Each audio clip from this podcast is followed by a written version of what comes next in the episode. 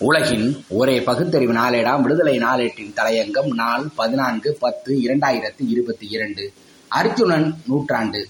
செல்வ செழிப்பில் திளைத்தவர் பாரம்பரியமிக்க குடும்பத்தைச் சேர்ந்தவர் பழைய கோட்டை பட்டாக்காரர் குடும்பம் என்றால் பட்டொளி பறக்கும் நிலை. அந்த குடும்பத்தைச் சேர்ந்த ஒருவர் கருப்பு சட்டை அணிந்து கழகத்தில் சேர்ந்து அடித்தட்டு மக்கள் மத்தியில் சென்று தந்தை பெரியார் கருத்துக்களை பரப்பினார். ஓர் இளைஞர் என்றால் அது சாதாரணமான ஒன்றன்று. பழைய கோட்டை பண்ணை இளைய பட்டாக்காரர் என் அர்ஜுனன் தான் அவர். தோற்றத்திலும் பொலிவிலும் ஈர்ப்பு நிறைந்தவர். இருபத்தி மூன்று வயதில் மரணத்தை தழுவினார் என்று எண்ணும் போது இதே நாளமெல்லாம் வெடித்து சிதறுகிறது. அந்த இருபத்தி மூன்று வயது நிறைந்த காலை திராவிடர் கழகத்தின் முதல் பொருளாளர் என்ற பெருமைக்குரியவர்.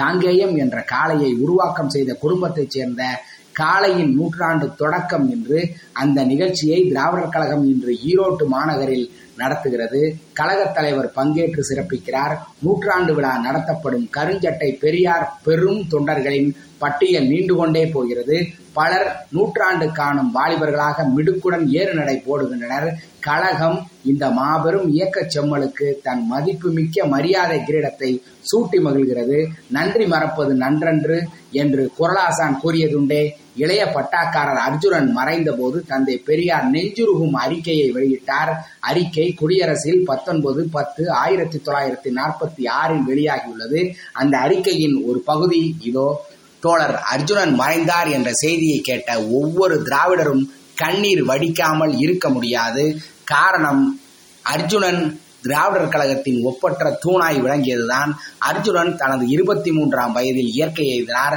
அவர் மறைந்த அடுத்த நாளில்தான் அவரது இருபத்தி மூன்றாம் ஆண்டும் மறைந்தது. அவர் திராவிடர் கழகத்தில் சுமார் மூன்று ஆண்டுகளாகத்தான் தீவிரமாக பங்கு கொண்டிருந்தார். மூன்று ஆண்டுகளாகத்தான் திராவிடர் கழகத்தில் பங்கு கொண்டார் என்றாலும் அவர் தனது இருபதாம் ஆண்டிற்கு முன்பே திராவிடர் தொண்டராகிவிட்டார் என்று கூறலாம். அம்மூன்று ஆண்டுகளில் அவர் திராவிட மக்களின் ஒவ்வொரு குடும்பத்திலும் வீட்டு பேச்சிலும் கலந்து பேசுபடியான அளவுக்கு வியாபாகம் பெற்றுவிட்டார். திராவிட செல்வர்களுக்கு வெட்கமும் சங்கடமும் பொறாமையும் ஏற்படும்படியான அளவுக்கு அவ்வியாபாகம் உச்சம் பெற்றிருந்ததென்றே சொல்லலாம். ஏனெனில் அர்ஜுனன் ஒரு லட்சம் ஏக்கர் நிலமுடையவர் மாத்திரம் என்பதல்லாமல் பல ஆயிரக்கணக்கான கால்நடைகளை கொண்டவர் என்பது மாத்திரமல்லாமல் பல்லாயிரக்கணக்கான மக்களை தனது பண்ணை ஆட்களாக கொண்டிருந்தார் என்பது மாத்திரமல்லாமல் கொங்கு நாட்டு வேளாள சமுதாயத்திற்கு சாமிங்களே எஜமானங்களே என்று அழைக்கும்படியான சமுதாய தலைமைத்தான முடிசூட்ட பெற்ற மன்னராயும் விளங்கியவர் இப்படிப்பட்ட ஒரு இளவல். மாணிக்கம் தனது தகைமையை துறந்து சாதாரண தன்மையில் இருந்து கொண்டு பாமர மக்கள் இடையில் கலந்து தொண்டாற்றுவதையும் அதனால் அவர் பொதுமக்களால் பாராட்டி புகழப்படுவதையும் காணும் பெரும் பேரும் பண்ணைகளும் ஜமீன் மிட்டாக்களும் தங்கள் தன்மை மதிப்பில்லாமல் போவதால் சங்கடப்பட வேண்டியதும் மக்கள் அலட்சியம் செய்வதால் வெட்கப்பட வேண்டியதும் தம்மில் உயர் புகழ் அவருக்கு ஏற்பட்டு விட்டதால் பொறாமைப்பட வேண்டியதுமாக ஆகிவிட்டார்கள் என்று குறிப்பிட்டோம். மக்களில் எவ்வளவு ஞானம் பெற்றவர்களும் தங்கள் செல்வத்தையும் மனைவி மக்களையும் துறந்து விடலாம். ஆனால் ஒருவன் தனது அந்தஸ்து எனும் தகைமையை துறப்பது என்பது உண்மையான தொண்டனுக்குத்தான் முடியும். ஏனெனின் துறவிகள் எதை துறந்தாலும் தாங்கள் முற்றும் துறந்து துறவிகள் என்ற அந்தஸ்தை துறக்க மாட்டார்கள். அதற்கு தகுந்த பயனை எதிர்நோக்கியே அனுபவித்தே நிற்பார்கள். உண்மை தொண்டனுக்கு அந்தஸ்தும் இருக்காது பயன் எதிர்பார்ப்பதும் இருக்காது. தொண்டு செய்வதையே தொண்டனாகவும் அத்தொண்டில் ஏற்படும் உற்சாகத்தையே பயனாகவும் கருதி கொண்டு இருப்பவர்கள். ஆதலால் அர்ஜுனன் தனது தகமையை மறந்து தொண்டர் தன்மையே சதா கருத்தில் வைத்து மன மொழி மெய்களால் உண்மை தொண்டாற்றி வந்த சேவகனாகவே இருந்தார். இது திராவிடர் கழகத்தில் திராவிட மக்கள் நலத்துக்கு ஆற்றும் தொண்டில் அவர் இருந்த நிலை என்றால் மற்றபடி அவர் தமது பண்ணையின் பாட்டாளி மக்களிடத்திலும் மிக அன்பாய் நடந்து கொள்வார்.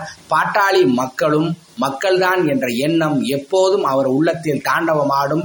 வேலையாட்களுக்கு வேண்டியவற்றை சற்றும் தயக்கமில்லாது வழங்கி வந்தார் என்று குடியரசில் பத்தொன்பது பத்து ஆயிரத்தி தொள்ளாயிரத்தி நாற்பத்தி ஆறில் வெளியாகியுள்ளது. தந்தை பெரியார் உள்ளத்தில் எத்தகைய இடத்தை பெற்றிருந்தார் அர்ஜுனன் என்பதற்கு இதைவிட வேறு என்ன எடுத்துக்காட்டு தேவை? ஆயிரத்தி தொள்ளாயிரத்தி எண்பத்தி மூன்றாம் ஆண்டு ஒரு நிகழ்ச்சி பவானியை அடுத்த பெருமாள் மலையில் இரட்டை மாட்டு வண்டியை ஏற்றி தனது அற்புத சக்தியை நிகழ்த்துவதாக ஒரு சாமியார் நடத்தி காட்டினார். அதற்கு பதிலடி கொடுக்க திராவிடர் கழகம் முன்வந்த நிலையில் அதற்கான காங்கேயம் ஜோடி காளைகளை தந்து அந்த சாதனையை நிகழ்த்தி காட்டியதற்கு பேர் உதவி புரிந்தவர் மறைந்த நமது அர்ஜுனன் அவர்களின் மகன் சிவகுமார் மன்றாடியார் என்பதையும் அர்ஜுனன் அவர்களின் நூற்றாண்டு விழாவில் நினைவு கூர்வோம். அர்ஜுனன் உடலால் மறைந்திருக்கலாம் தொண்டால் நம்மிடம் நிறைந்திருக்கிறார். வாழ்க அர்ஜுனன் புகழ் வாழ்க அவர் விரும்பி ஏற்ற கழகப்பணி. நன்றி வணக்கம்.